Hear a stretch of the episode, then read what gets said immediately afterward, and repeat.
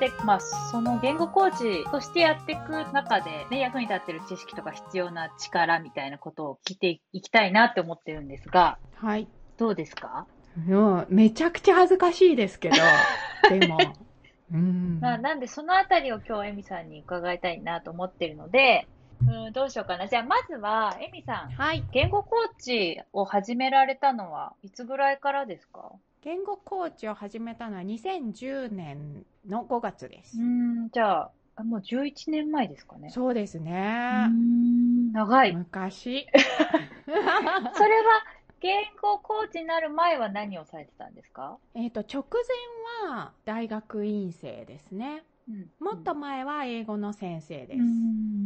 言語コーチと英語の先生っていうのは何が違うとエミさんは捉えてますか？えっ、と、その2010年の理解としては、なんか教えるっていう、こう、ティーチャーが主導であったり、まあ言ってしまえば主役みたいな、やることも決める、実際にこう働きかけるみたいなので、一番働いてる人がティーチャーじゃないですか。ではなくて、コーチとなると、やっぱ学習者が準備する、学習者が考える、学習者がやるっていう、なんかその立場の違いっていうのをすごく感じていました。で、私自身はティーチャーっていうのは、ティーチするっていう働きかけ自体は好きなんですけど、なんかあの教室の中で目立つっていうことがすごく苦手で、これまた、それシャイな部分なんですけど、そのコーチだったら、黒子的に自分の気配は消して、その学習者を前に出させられるっていうのが、私にとってもすごい心地よくて、ああ、そっちの方が私はありがたいっていうふうに思った記憶があります。人前に出なくて済むと思う。ヘミさんのシャイネスが そこで現れますね。うん、今の認識はちょっと違うんですか？今は、もちろんその黒子の部分とか、学習者が先頭に立って主役を演じて、自分自身でやっていくっていう部分は変わらないんですけど、好きなようにやらせるって簡単じゃないなっていうのは今は割と思っています。うん私はあの、エミさんの英語コーチを受けたので、今のでなんとなく、こう、イメージ、自分なりのイメージがつくんですけど、簡単じゃない。好きにやっていいよって言うと、どこ行ったらいいか、何したらいいか分かんなくなっちゃうっていうことですかね。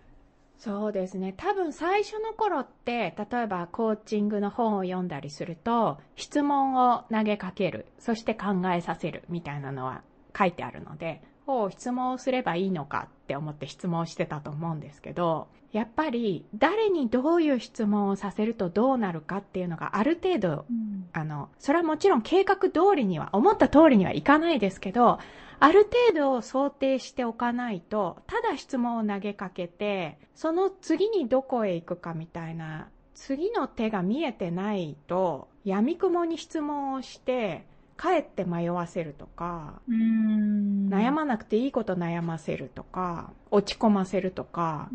そういう多分失敗が初期の頃はあったんじゃないかと思うので、今はもう少し、まだまだですけど、質問のその先みたいなものをある程度は想定しておく少なくとも何パターンかは用意しておくっていうことが必要なんだなっていうふうには考えています。うん、だからそのためにはやっぱり最初に本人がなりたい自分像みたいなものをちゃんと共有しておかないとどっちへ進みたいのかっていうのがわからないじゃないですか。うんうんうんうん。なんで、例えば、10年前の最初の頃っていうのは、ある程度なりたいぞっていうのは聞いてましたけど、でも、そこまで私の方で分かっていなくっても、二人で、こう、暗闇を一緒に行くみたいな、そういうイメージだったと思うんですね。うんうんうん、でも、今はどちらかというと、最初になりたいぞをしっかり伝えてもらって、私はその道をなんとなく先に見るみたいなことをしてるような気がします。うん多分、エミさんどっかで書いたり発信されてたと思うんですけど、ゴールが目標がまだはっきりしてないから、英語コーチング受けるの後にしようって思ってる人がいるけど、あの、はっきり見えてなくても始めていいんだよっていうことを確かどこかで言われてたと思うんですけど、はい。そこって逆にこう、私も受講生としては、でもなんか、ゴール何ですかって言われて、もやっとしてたら、なんか怒られそうじゃないけど、もやっとしたままだと良くないだろうなっていうのなんとなくもわかるじゃないですか。なんかそこ、うんうんどうやってエミさんはそういう学習者の人と会った時に、ゴールをはっきりとクリアにさせていってるんですか？うん。えっと、まず、ね、それって体験セッションとかの段階だと思うので、初めてお会いする方と、の場面ですよね。で、その時点で、例えばゴールがはっきりしているとご本人が思っていても、実は違うことが頭にあったり、こう、頭なのか、心の底なのかわかんないですけど、うん本人が思っているゴールと違うということもあります。うん逆に自分ではゴールがないなとか見えてないなと思っていてもお話ししてるうちにいやゴール持ってるじゃないですかってなることもある。うんなんで体験セッションの手前で自分はゴールがあるからないからっていうふうに決めてしまうのはもったいないなっていうのがその意図なんですね。で、どうやってっていうことになると、実際に体験セッションでお会いしてどういうお話をしてるかっていうことなんですけど、まあ、あさこさん自身も体験セッションを受けられたので、どういう、どうでしたかね、その時ね。いや、でも逆にその、エミさんもね、たくさんの受講者とセッションを重ねられてきてるじゃないですか。やっぱり話していくと、その受講者の方たちは、皆さん対話を通して自分のゴールっていうのはやっぱり見つけられるものなんですか？そうですね。見つけられると思います。うん。だって、そんなオンラインの聞いたこともない言語コーチングのこんなちっちゃなサービスをわざわざ見つけて来るような人が何らかの気持ちがないわけないと思ううんですよ。ん。だっていくらだってありますからね、英語学ぶ場なんてそうで。すね。確かに。うん。そこじゃないとこ選んできてる時点でもうなんかあります。ああ、なるほど。そこでも強くエミさんが信じてるっていうのも大きなポイントなのかもしれないですね。うーん、そうかもしれないですね。でもありますよ。そんな看板も何にもないのに。確かに。本当ですね。え、じゃあ、エミさんが会う受講者の方々っていうのは、やっぱり結構、なんか、切羽詰まってる目標があるとか、そういう方が多いんですか？うーん、そうとは限らないですね。ん切羽詰まっている方もいらっしゃいますけど、例えば日本に住んでいて、うん。別に今使ってないんだけれど、っていう方もいらっしゃいます。あの、まあ、職種なのかな。例えば私の場合、私が受講した時っていうのは会社のミーティングの場面が多分多多かったかなと思うんですけど、例えばじゃあそれがお医者さんだったら違うだろうし、あの、他の職種の人だったらまた求められる力とか環境が違うと思うので、なんかそこの準備とか、さっき言ってましたけど、一歩先を見るときに、どうやって情報を集めたり、経験をエミさん自身が重ねたりとか、なんかどういうふうにされてるのかなって、そのあたりを伺いたいなと思ってます。うん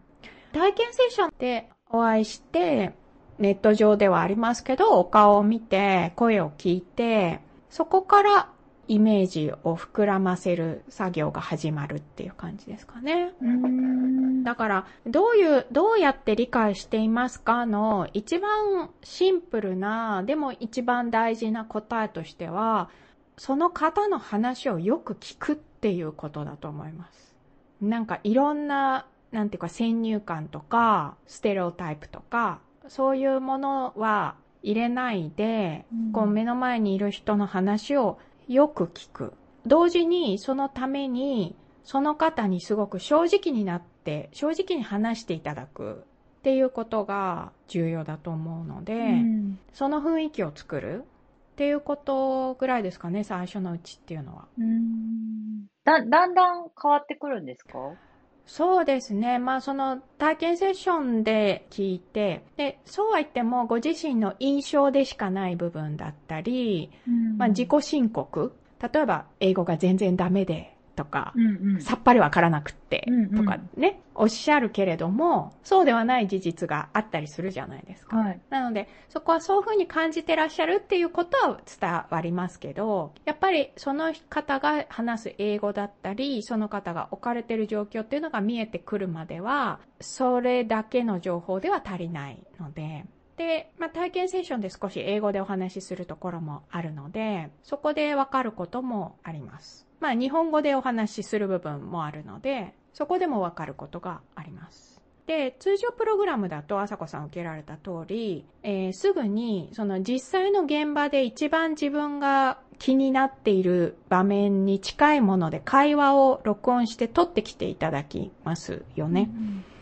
なんで、それを聞くことで、よりご自身だけじゃなく、相手の方だったり、その場の雰囲気だったりっていうのが、私の方に伝わってくるので、その時点ではかなり、その方が置かれてる状況っていうのは私の方にはイメージできていますね。へえ。そうするとなんか職種がいろいろ違うから、言語コーチとしてサポートしにくいってことはあんまりないんですか？ないですね。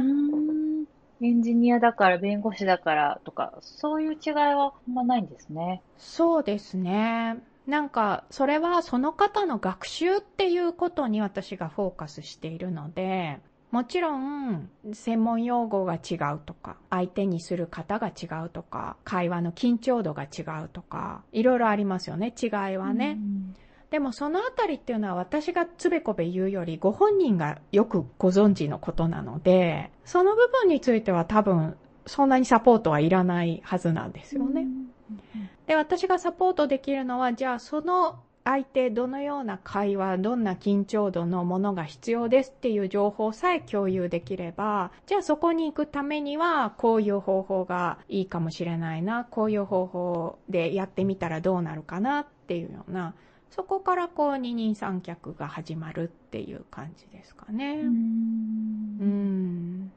今でもそう言いながら最初のあさこさんの会話を聞いた時のことを思い出したんですけど、は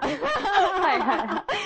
初めてあさこさんをお会いして、まず今ね、おっしゃった通り会社のミーティングで英語を使っていますみたいな、だからこんな風に困っていますみたいなお話を聞いい。て、まあ翌週ぐらいですかね、会社で会話を取ってきていただいたっていうのを聞いて、もうその時点で音だけですよね。うんうん映像はないんですけど、あさこさんがすごくこう、前のめりにちっちゃい感じでこう硬くなってこう話して、こう目をしっかり開いて一生懸命話している。そう。で、相手の方は深く腰掛けて、足をこう投げ出して聞いてるっていうような絵が浮かんで、そああ、この状況で一日仕事してたら会社終わる頃には疲れるだろうなっていうのがもう伝わってきた記憶がありう。ます。そうなんですよ。これあの、聞いてる方全然あの、わかんないと思うので、ちょっと補足すると、そう、会社の同僚に録音させてもらったんですよね。で、テーマは全然多分関係なくて、ハロウィンの話とか、なんかそんなような話を多分して、したと思います。うんうん季節柄ね。そうそう、季節柄。うんうんだからトピック的にはざっくばらんな話をしてるんですけど、そう。で、エミさんただそのオーディオ聞いた後に、あさこさんすごい前かがみになって、すごい小さくなって、小さくというかね、肩に力入れて、聞いててって今言ったように、そう、そうだったじゃないですかって言ったんですよね、私ね。相手の方はソファーにいて。全くその通りで私、恐ろしいなと思ったんですよ、本当に。だって本当その通りだった。まあ、会社の文化的に、そのなんだろう、年齢の差が、コミュニケーションの差には、私が今勤めてる会社ではないので、でも年齢を言うと、あえてここで年齢を言うと、多分10以上私より下のメンバーですよね。えーそう、多分ね、話してるんですよ。ね。そう人生経験だけで言うと、そのぐらい差がある人と話してる。で、私の方が、大先輩先輩なんですけど。まあでも、そんなのも本当関係なく、相手は本当ソファーに、もうふんぞり返ってと言ったら言い方悪いですけど、そうそうそうそう。で足はうんうん本当、もう、ね、リラックスして、いいよ、うん朝から話したいな見ました、見ました。見まそう。だから、そう、あの時に、いや、恐ろしいなとも思ったし、音だけでそんな分かっちゃうもんなんだというのがあって、え、単純にエミさんなんで分かったのかな？あともう一個は、そのハロウィンの話をした時に、エミさんのフィードバックで、多分、あさこさんは日本のハロウィンを想像してると。で、多分それはお母さんが子供たちの手を引いて、子供たちだけ仮装して、昼間、お菓子をもらいに、あの、街を歩くっていう、それは多分ハロウィンを想像しながらハロウィンのトピックについて話していて、相手の方は多分、な夜？若い子とか大人ががっつり仮装して遊んでるみたいなイメージをしながらハロウィンの話をしてると思いますよ、みたいなフィードバックされたんですよ。へー。で、そうでしたか。私は、そんななんだろう、ことま、全く考えずにハロウィンの話をその人だとしたと思ってたので、エミさんのそのフィードバックもらってから本人に聞いたんですよ。あのハロウィンの話した時にね、どういうことを想像して話してたって聞いたら、いや、エミさんが言ったようなことを言ったんです。こういうハロウィンだと思って話してたよ。へー、怖怖 だから、なんでエミさんあんな分かったんだろうと。怖い人だなと思いましたよ。まあ、ハロウィンの子たち、まあ、ちょっと置いとくとしても、なんで私がそんな前かがみに、すごい緊張して目を見開いて話してるって感じしたんですか？何からそういうのが分かっちゃうんですか？なんで？ちょっと昔の話だからあれ、あれですけど。いやいや、それはもう今鮮明に思い出せてますけど、なんでって言われてもなもうそうとしか、もう声の雰囲気？うん。でも、わかると思いますけどね、あれ聞いたら。あそれは、まあ、緊張感があったんですかね。うん。うんまあ、そうです。あと、エイミさんはその人と私のその、例えば 10, 10歳も離れてるとか、あの、関係性も何も知らずにただあのオーディオを渡されて聞いたわけですよね。だからそれでわかるって、やっぱりなんだろう、言語コーチっていうのは特別なんだなって思ったんですよ。それに、あの、まあ、ちょっと話それちゃうかもしれないけれども、私それ、言語コーチングっていうのを受ける前までに、いろんな英会話の先生とか、英語の授業とか受けてきてるわけですよね。だけど、一回目みさんにもらったようなフィードバックをされたことがないわけです。で、それは例えば具体的には、前もちょっと言いましたけど、で、発音するときに、とにかく早く喋ろうとするっていう人とかいると思うんですけど、やっぱそこをあえて止めて話すといいとか、エミさんがこう、なん、な、なんか、今までも私がもらったことないフィードバックをくれたんですよね。笑ってるけど、エミさん。それで、英語が上手だったり、英語のティーチングスキルがあるからできることじゃないと思うんですよ。例えばある時に、仕事で本当は英語話者の人と英語でミーティングをやってたけど、うまく伝わらないと。だから私は日本語に切り替えて、私が言いたいことを伝えていますって言ったんですよ。私の中では英語で伝えるよりも日本語で伝えた方が言いたいこと言えた感あるじゃないですか。うんうん、その時の私の心境としては私は正しいことを伝えたんだっていう認識ですよね。だから、もう、ドヤ顔で、エミさんにそう言ったら、エミさんが私に、それは相手に理解することを任せたってことですねってエミさん言ったんですよ。もうドキーですよね。私としたらドキーですよ。それはだからコミュニケーションを放棄したってことですね、みたいなことを言ったんですよ。えそんな怖いこと言いました？そんな言い方してないですけどね。その理解する責任を、だから相手に押し付けたってことですよね。だってその人は英語話者であって、日本語はそんな上級者じゃないんだから、その人がちゃんとわかるかなんて、わかんないじゃないですか。私は日本語で言ったからスッキリしたけど、全部言いたいこと言えるから。相手がそれをどのぐらい理解できるかってわかんないのに、こっちの言いたいことが言えたで気済んでますよね。どう聞いても怖い。ごめんなさい、うまく優しい方にい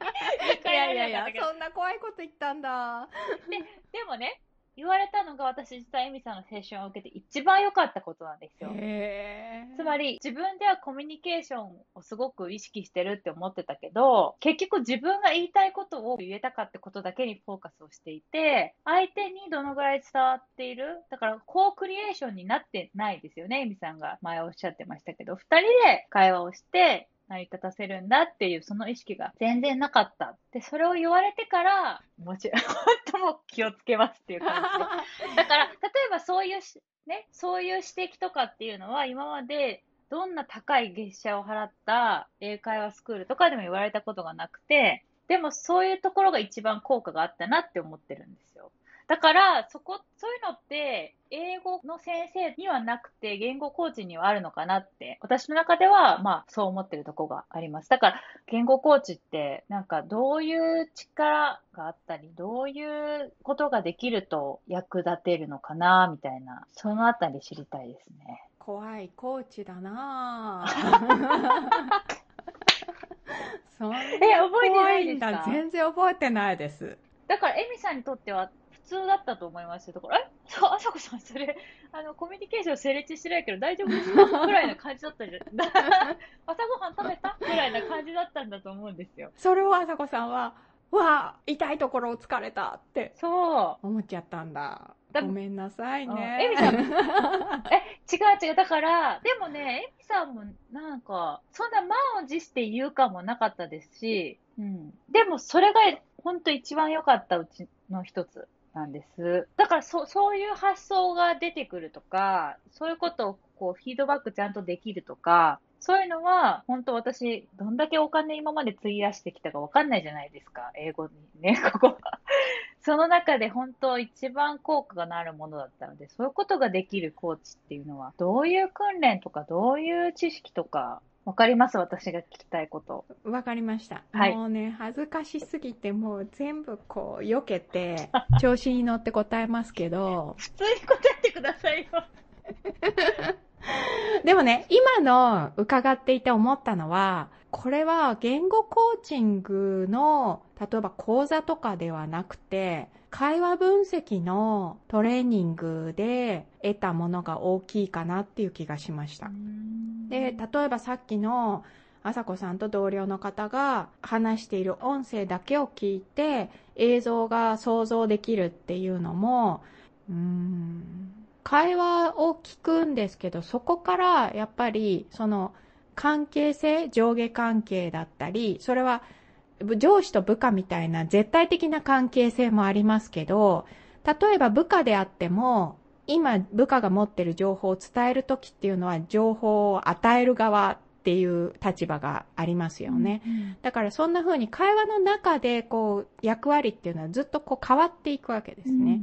聞き手と話し手みたいなものも役割の一つですけど、それもこう入れ替わっていきますよね。なので、例えばあさこさんの会話で言うと、ずっとこうあさこさんが質問をする。そして相手が情報を提供する役割。この役割が固定しているということは、うん。きっとあさこさんが、まあ、いわば下手に出ていて、で、こう、情報を与える側は、OK、何でも聞いてごらん、何でも答えてあげるよっていう風な態度に、やっぱりあさこさんもその相手の態度を作るのに協力しているので、うんうん、確かに。そういう絵がだんだんこう、そのあたりはね、前にお話ししたシークエンスになってきますけど、たった一個のターンだけでは、やっぱりわからないけれど、10分とか聞いてみると、絵が浮かんでくるっていうのはあるかなと思いますね。なんで、コーチのトレーニングではなくて、会話分析の経験がここで生きているのかなっていう気がしました。それ、コーチに必要ですね。うーん、どうかなうん、いや、個人的にはすごい必要だなと思いました。あの、というのはやっぱり学校教育とかそれのこう延長線上にある英語教育っていうのが、エミさんも前指摘されてましたけど、シークエンスっていう考え方あんまりないですよね。やっぱり文法が正しいとか、少なくとも一つの段落が正しいとか、そういう単位でが多いと思うので、そのパーツパーツは本当100点に近いけど、全体でうまくコミュニケーション取れないっていう人とかが、やっぱりビジネスの現場とかでも結構いると思うんですよね。なので、会話分析っていうのが一つなんか、すごい役に立ちそうだなっていうのはうん思いました。例えば、さっきエミさんが、その、受講者の方と向き合うときに、やっぱり包み隠さず話してもらう、全部お話しいただけるような環境を作るようにしてるっていう。例えばそういうことがでうまくできない先生とかコーチっていうのもいると思うんですけど、今言ったような会話分析から分かることを応用すると、例えば相手にいろんなこと話してもらう環境を作るためにはこういう一言があるといいですよ、みたいな、ある程度そういうものが作れるんですかね。あ、もうあるんですかね、そういうものが。うん。そこはコーチングのトレーニングの中にあることだと思います。あったんじゃないですかね。日本のコーチングの講座でも、レイチェルのところでも。あの、もちろんその、じゃあ許可を求めるとか、うんうんうんそういうのは、あの、例えばレイチェルのところではありました。はい。で、日本のコーチングのところでは、どうですかね？なんかもうそこはコーチのプレゼンスみたいな言葉で、あの、まとめられていたような気がして、うんつまりそのコーチ自身がいろんな経験とか人間性が必要ですみたいなことで、おー、壮大ですね。はい、壮大なところで、まとめられていたと思いうますど。なるほどな。だから質問例みたいのはいっぱいあったと思うんですけど、うんうん、そもそもあなたにこの質問されても答えたくないもんぷいみたいなのある。あるじゃないですか。